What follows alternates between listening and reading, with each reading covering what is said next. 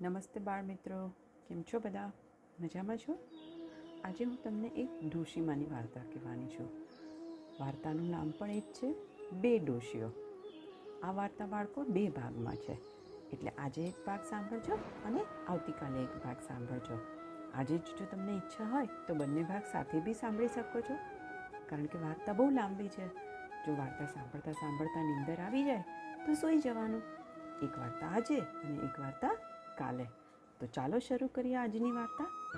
ભાગ એક, બે ડોશીઓ. એક ગામ હતું. એમાં સમજુબા નામે એક ડોશી રહે સમજુબાને દીકરા, દીકરી અને વહુ, બહુ મોટો પરિવાર. અને દીકરાને ઘરે પણ દીકરા અને આખું કુટુંબ ખાધે, પીધે, સુખી. સમજુબાએ એક દિવસ બધાને ભેગા કર્યા અને કીધું કે, બાળકો, હવે હું તળાવને કાંઠે ઝૂંપડી બાંધીને રહેવા જાઉં છું. ત્યાં રહી ભગવાનની નામની માળા ફેરવીશ અને તમે જે કંઈ ખાવાનું આપી જશો એ ખાઈ પી અને આરામથી જિંદગી પ્રભુ સ્મરણમાં વિતાવીશ.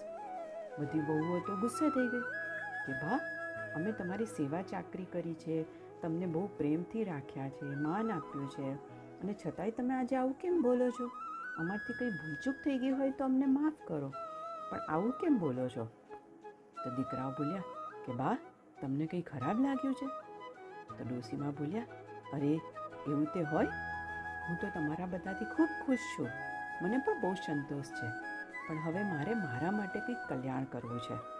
દીકરા અને વહુને બધાને સમજાવી અને ડોસીમાએ તો તળાવની પાળ ઉપર ઝૂંપડી બાંધી અને એમાં રહેવા લાગ્યા.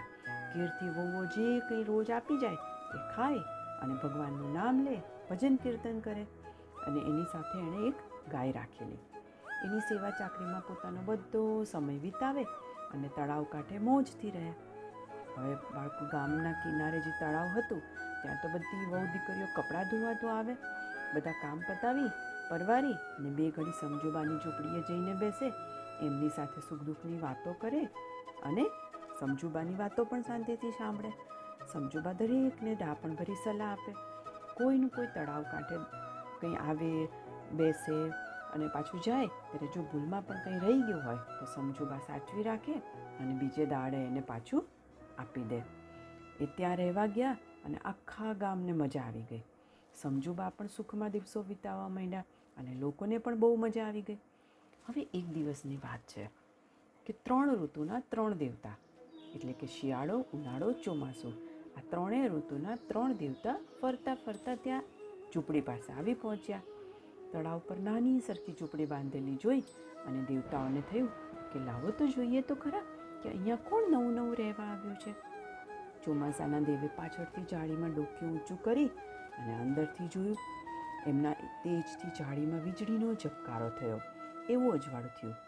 સમજુબાએ જોયું તો જાળીમાં કોઈનું નાનકડું રૂપાળું મોઢું હસી રહ્યું હતું.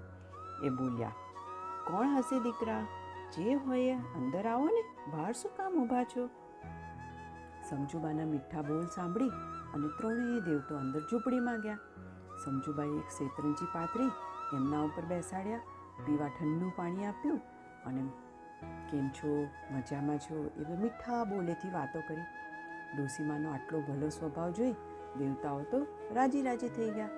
ડોસીમા એમને ખૂબ ગમી ગયા. પછી વિદાય લેતી વેળાએ બોલ્યા કે, માજી તમે તો બહુ ભૂલા અને ભળા છો. તમે તો ગાય રાખો છો. એટલે ઘરમાં વલોણાની ગોળી તો હશે જ ને. ડોસી કહે, દહીં વલોવા ગોળી તો રાખવી જ પડે ને. નહીં તો ગામની વહુ દીકરીઓ છાશ ક્યાંથી મળે? એમ કહી અને સમજુબાએ ત્રણેય દેવ દેવ બેઠા હતા. એમની પાસે મોટી વલોણાની ગોળી ઊંચકીને લઈ આવ્યા. દેવ કે, માજી, હવે ગળણું પણ આપણને?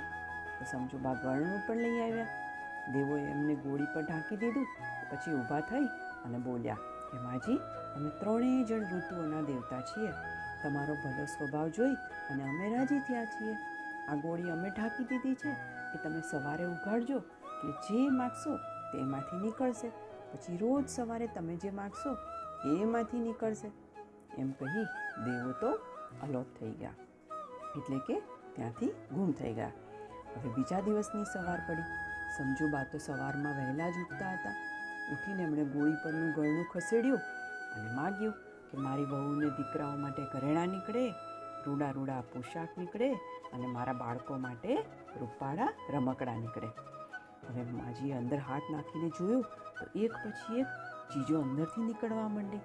નાના છોકરાની વહુ જ્યારે ખાવાનું લઈને આવી ત્યારે આ બધી ચીજો સમજુબાઈએ એમને આપી અને વહુ તો ઘણી નવાઈ પામી ગઈ.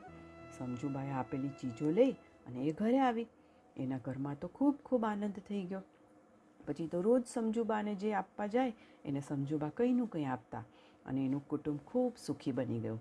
એમના સુખની વાત તો આખા ગામમાં ફેલાઈ ગઈ અને ધીમે ધીમે લોકોને એમના વરદાનની વાત પણ ખબર પડી ગઈ. હવે એ જ ગામમાં એક અણસમજુ નામની એક નઠારી ડોસી પણ હતી. નઠારી એટલે કે જેનો સ્વભાવ ખરાબ હોય, જે ઈર્ષાળુ હોય, ઝેરીલી હોય. હવે એમ નામ પ્રમાણે પણ એક નઠારી જ હતી એ તો સમજુબાની વાત સાંભળી અને એને થયું કે લાઈને, હું પણ તળાવને કાંઠે ઝૂંપડી બાંધીને રહું. પેલા દેવ વારે વારે કોઈ મારી ઝૂંપડી આવી ચડશે તો મને પણ વરદાન આપી જશે. અને પછી હું છું સમજુ છે, જોઈ લઈએ કોણ વધારે સુખી બને છે. એમ વિચારી અને અણસમજુ ડોસી પણ તળાવની પાડ ઉપર ઝૂંપડી બાંધીને રહેવા લાગ્યા. એને ગાય તો નહોતી રાખી, પણ વલોણાની ગોળી રાખી મૂકી હતી. કે દેવ આવે અને ગોળી માગે તો તરત આપી શકાય. હવે અણસમજુ ડોસી પોતાના આરા પર કપડાં ધોવાવતી સ્ત્રીઓને હેરાન કરવા માંડી. કોઈ ઢોકણું કે કપડું ભૂલી જાય તો એ ચીજો પોતાના ઘરમાં રાખી મૂકતી. અને કોઈની ખોવાયેલી ચીજ તો આપવાની વાત જ નહીં. આખો દિવસ ગાળો બોલે અને બસ બધા એની સાથે ઝઘડા કરે. આખું ગામ એ અણસમજુ ડોસીથી કંટાળી ગયું હતું. હવે લોકોએ આરો વાપરવો છોડી દીધો અને એને મસણીઓ આરો એવું નામ આપી દીધું. આ સમજુબાવાળા આરાનો ઉપયોગ નાવા ધોવા માટે કરવા માંડ્યા. તો બાળકો, આજનો આપણો આ પહેલો ભાગ અહીંયા પૂરો થાય છે. આવતીકાલે આપણે નવા ભાગ સાથે મળીશું. બે ડોશીઓ, ભાગ બે. તો અત્યારે બધાય સૂઈ જશે. જો સાંભળવી હોય, તમે વહેલા હો. તો સાંભળજો, નહીંતર કાલે ફરી નવી વાર્તા આ જ ભાગની સાંભળજો. ઓકે બાળકો, ત્યાં સુધી good bye, good night, and do take care of yourself